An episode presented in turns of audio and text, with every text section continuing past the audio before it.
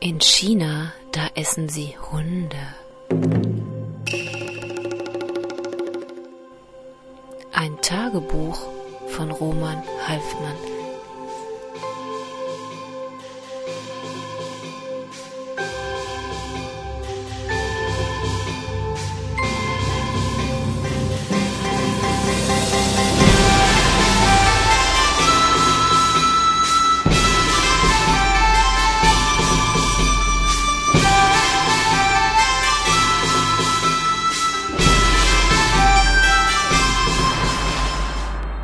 Der Deutsche des Schmerzes.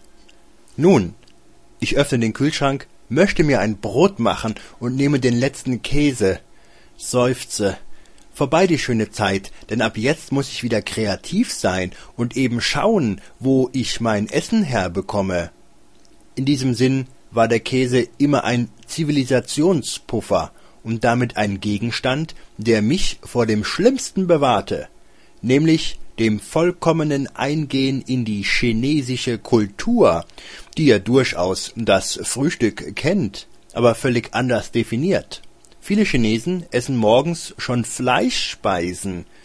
Der Rest tut sich an süßen Leckereien gütlich. Es ist nicht so, denke ich und kaue, dass der Scheiblettenkäse auf dem süßen Brot sonderlich gut schmeckt. Nein, eigentlich ist diese Mischung grauenhaft aber es ist trotz allem etwas, was ich sozusagen aus Deutschland rüber rettete und mich so an Deutschland erinnert. Nicht unbedingt an Deutschland, sage ich mir dann und nehme die nächste Brotscheibe in Angriff. Denn Deutschland vermisse ich grundsätzlich nicht. Seltsamerweise, denn ich hatte ja schon mit einer gewissen Melancholie gerechnet, mit Heimweh, doch daran leide ich eigentlich nicht. Nein, denke ich weiter und beende das Frühstück, nippe am Kaffee, rauche ja keine Zigarette. Muss ja weniger rauchen und sicherlich war der gestrige Donnerstag einer der schweren Tage in meinem Leben und dieser Freitag wird, sage ich mir, sicherlich auch nicht unbedingt einfacher. Höchstens fünf Zigaretten am Tag ist eine Folter und Qual. Doch der Husten ist schlimmer und muss daher weg, weshalb mir also keine Wahl bleibt, keine Zigarette am Morgen, seufze ich und fühle mich immer noch erschlagen. Nehme meine Medizin, nämlich seltsame Tabletten und einen widerlichen Saft. Schaue mich dann um, sehe aber nichts Neues, kann nichts Neues finden und räume daher die Medizin wieder weg. Seufze wieder und finde das alles mehr als ungerecht. Denn wenn jemand das Recht zum angestrengten Rauchen hat, ja, dann wohl ich, denn besondere Lagen erfordern besondere Maßnahmen. Stattdessen muss ich aber auf mich Acht geben und kann einfach nicht mehr über die Stränge schlagen. Kein Bier, keine Zigaretten. Nein, finde ich den Faden wieder. Nicht das Heimweh ist das Problem, sondern ein gewisses Ausgesetztsein und eine Einsamkeit, die Roman? Ja? murmle ich ins Handy, habe ja am Display gesehen, dass es Alf ist. Der Professor spricht Chinesisch, leider. Ja, leider, erkläre ich und verberge meine Freude mühelos, denn letztlich ist es vollkommen gleichgültig, ob ich jetzt einen chinesischen Professor zuhöre oder hier in meiner Wohnung mit mir selbst spreche. Doch wenn dieser Professor Chinesisch doziert, kann ich auch gleich hier bleiben und mich um meinen Literaturkurs kümmern. Okay, tschö sage ich daher. Du hast deine Medizin genommen?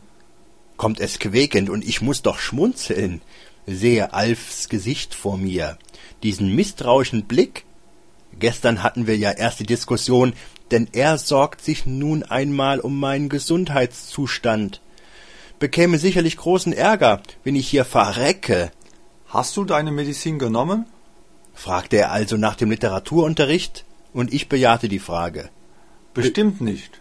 Doch, rief ich, und er schaute mich von der Seite an, und diese Art von Blick hatte ich sicherlich zuletzt im Alter von drei oder fünf Jahren gesehen. Ehrlich. Wirklich? Ich schwöre. Du glaubst nicht an Gott. Hm, machte ich und lachte. Das stimmt, aber ich schwöre eben auf China. Er schaute zweifelnd. Also auf Deutschland. Ich schwöre auf Deutschland, dass ich meine Medizin genommen habe. Sein Blick ruhte immer noch auf mir. Eine Mischung aus Mutter und Vater. Ein typischer Elternblick, teilweise mitleidig und besorgt, andererseits aber auch strafend, denn als Sohn macht man ja letztlich immer einen Fehler, ist ein einziger Fehler, kein Zweifel. Was? fragte ich daher. Auch zur richtigen Zeit? Ja, erklärte ich nun etwas lauter, auch zur richtigen Zeit. Den Saft morgens und abends die Tabletten. Dreimal am Tag je zwei Stück. Klar, hab ich gemacht. Ehrlich? Ja. Ich nicht glauben. Was? Du bist immer noch krank. Vielleicht, blaffte ich.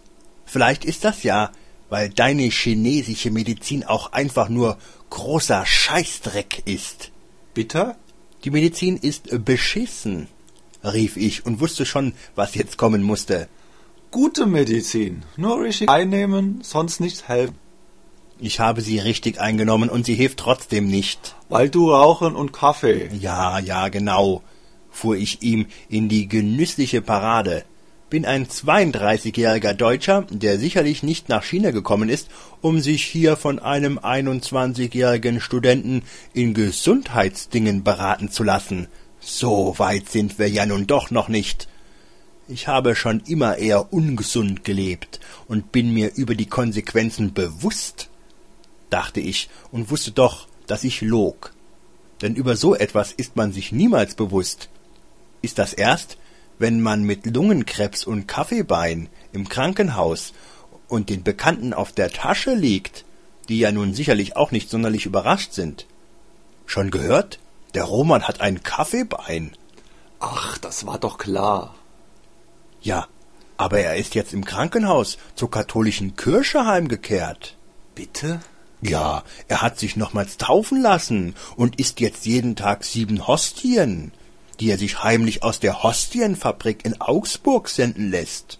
Darf man ja eigentlich nicht. Sieben Hostien am Tag, aber er schwört drauf, wegen seines Kaffeebeines.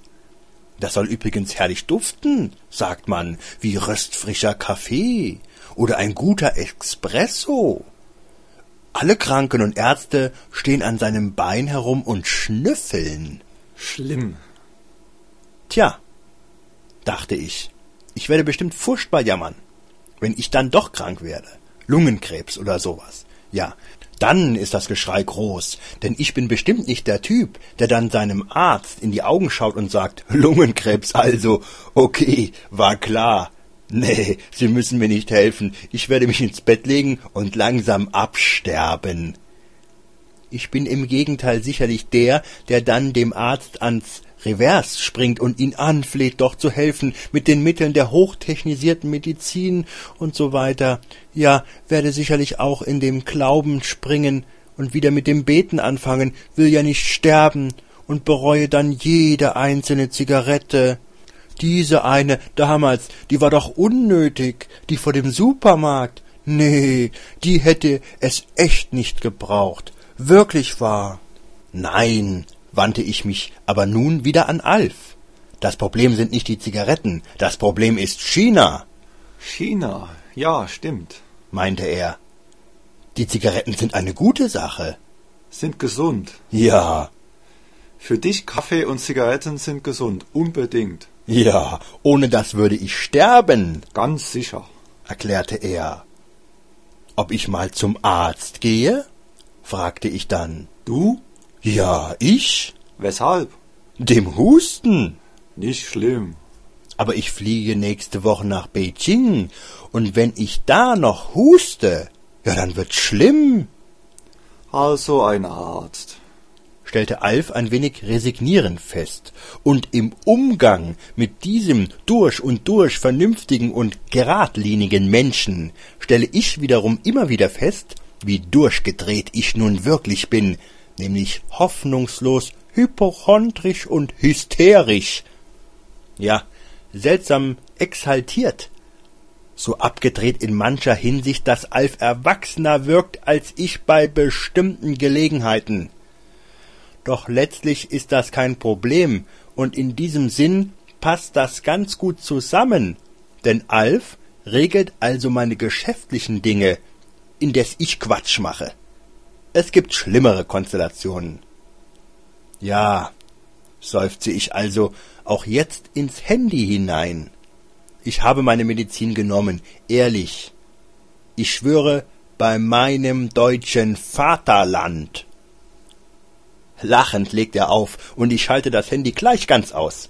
Möchte jetzt meine Ruhe haben, denn heute ist ein freier Tag wegen dieses Professors aus Shanghai.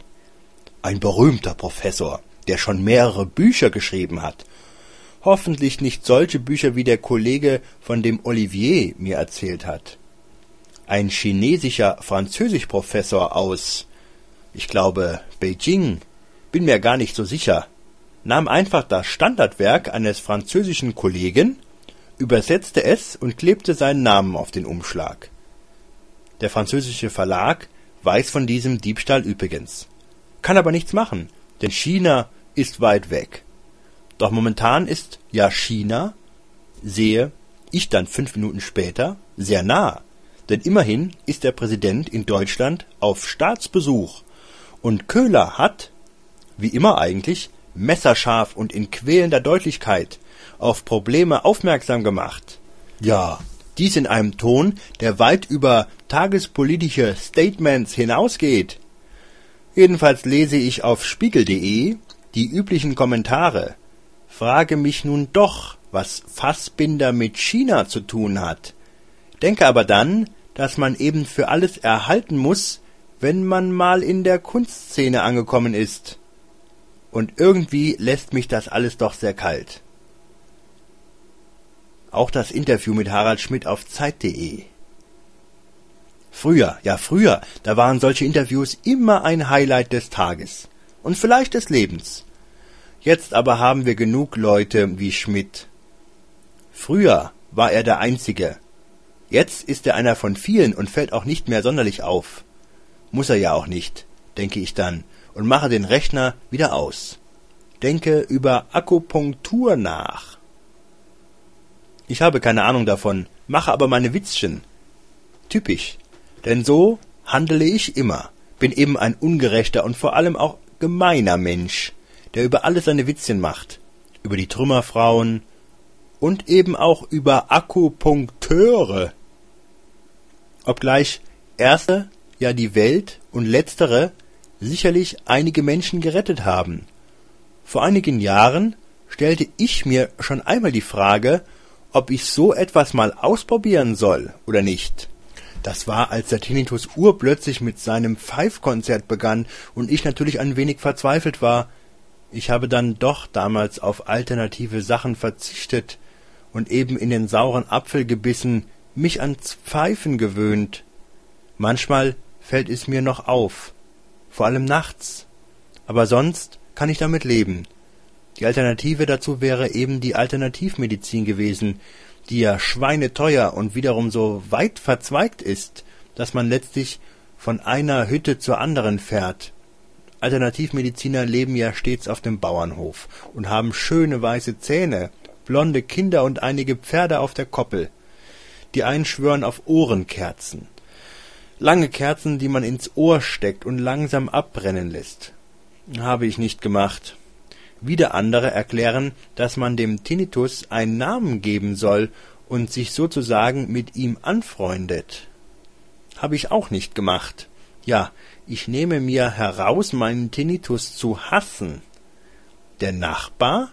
Denn natürlich verdienen diese Alternativmediziner gerade heutzutage sehr viel Geld und ziehen auf geräumte Schönheitsgebiete am Rande der Großstadt. Möchte es also mit Akupunktur versuchen. Habe ich auch noch nicht gemacht. Andere erklären, man müsse in eine Druckkapsel steigen.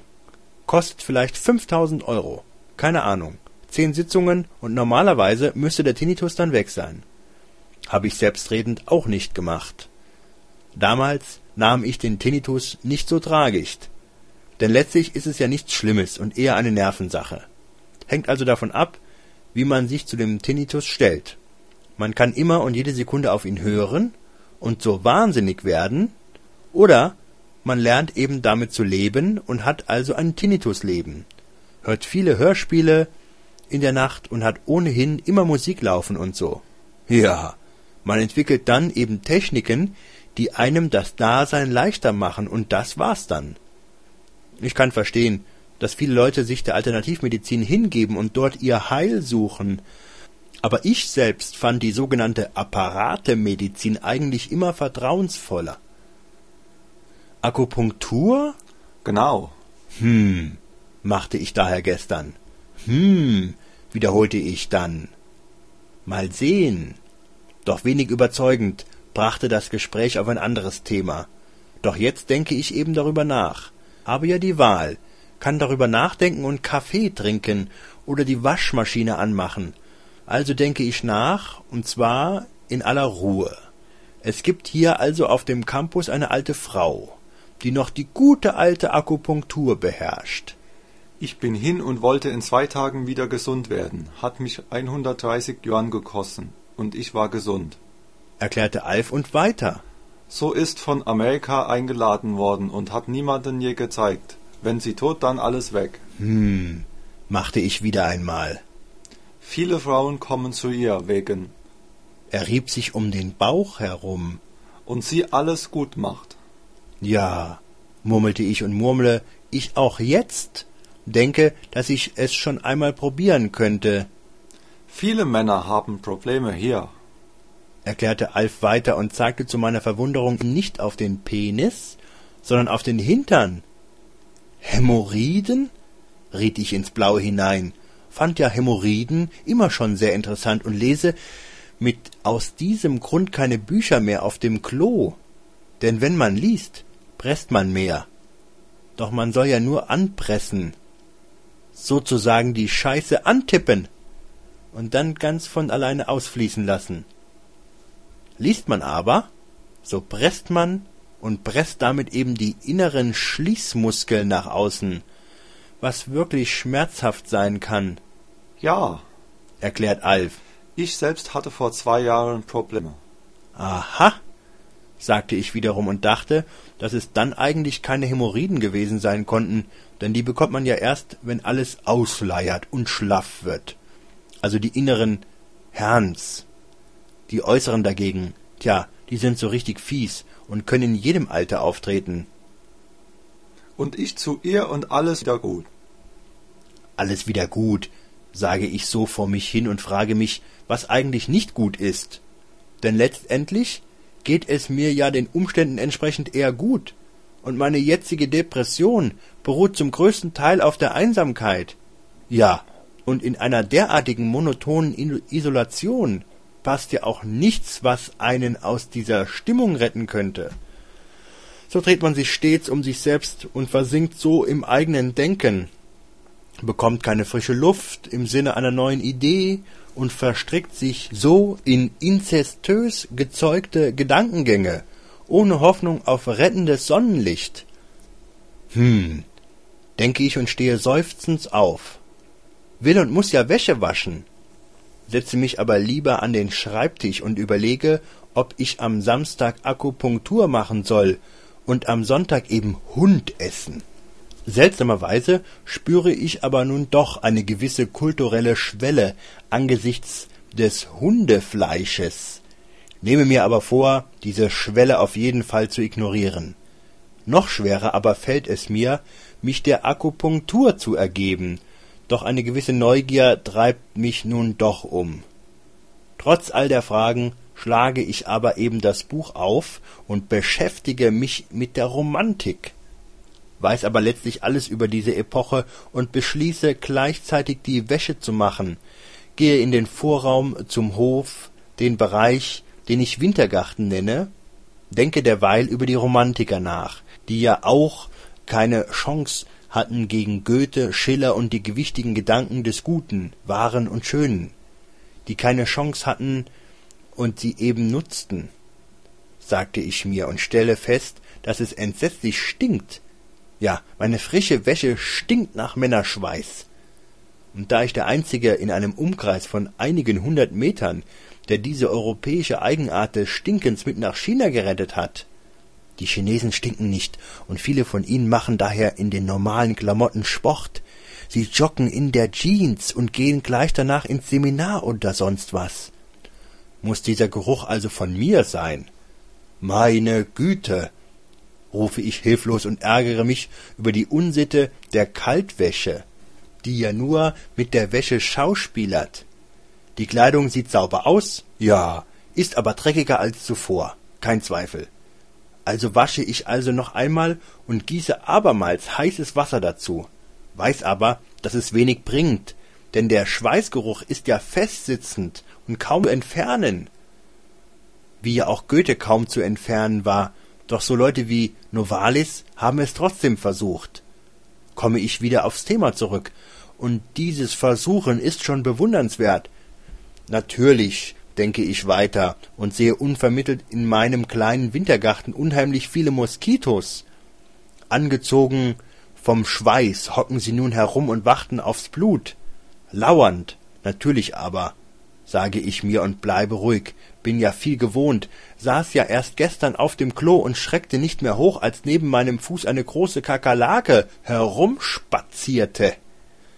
Ja, ich bewegte mich nicht, ärgerte mich nur über ihre Tschuspe, mit der sie den Sieg über mich feierte, tötete sie dann auf die bewährte Methode. Natürlich ist vieles von dem, was Novalis und Schlegel und so weiter gemacht haben, sehr lächerlich. Doch letztlich blieb ihnen ja gar nichts anderes übrig, wollten sie sich gegen die gigantöse Vernunft Goethes wehren. Ja, sie erstellten damals, denke ich, und schlüpfe durch die Moskitos hindurch, neue Mythen und mussten das auch. Hatten ja keine Wahl und wären sonst zum Schweigen verurteilt gewesen, und eben dieser Mut, ja, der fehlt uns wiederum heutzutage, der Mut zum Lächerlichen, zum Erhabenen, zum neuen Mythos. Ja, denke ich zufrieden und hänge die Wäsche auf, die ja eigentlich sauber riecht, doch sicherlich nicht sauber ist argwöhne ich, bin, was die Wäsche betrifft, also eher pessimistisch gestimmt und hasse die Kaltwäsche, muss ja wegen ihr meine Handtücher jeden zweiten Tag waschen, was natürlich viel Arbeit ist und auch nicht gut für den Stoff. Muß man auch mal bedenken. Klar. Aber ja, sage ich mir dann, man müsse sich wirklich mal überlegen, welche Mythen heutzutage noch zu installieren sein könnten, welche Entgegensetzung zur herrschenden Meinung einer neuen Art von epochaler Kunst etabliert werden könnte. Natürlich müsste es eine Kunst sein, die intolerant ist, kein Zweifel, die wenigstens den lächerlichen Versuch wagt, sich gegen die Toleranz zu stellen.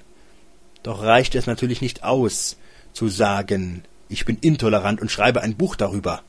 Das hat ja Holbeck schon getan. Nein, auch die Romantiker vertrauten auf das Gute, wahre, schöne, Derartige Dinge müssten also unangetastet bleiben. Ja, die Romantiker vertraten nur einen anderen Weg hin zum Guten und Wahren. Sie gingen ins Fantastische. Also einige von ihnen in den magischen Idealismus, der ja lächerlich ist. Doch diese Bewegung, diese Stoßrichtung müsste unser neuer Mythos haben.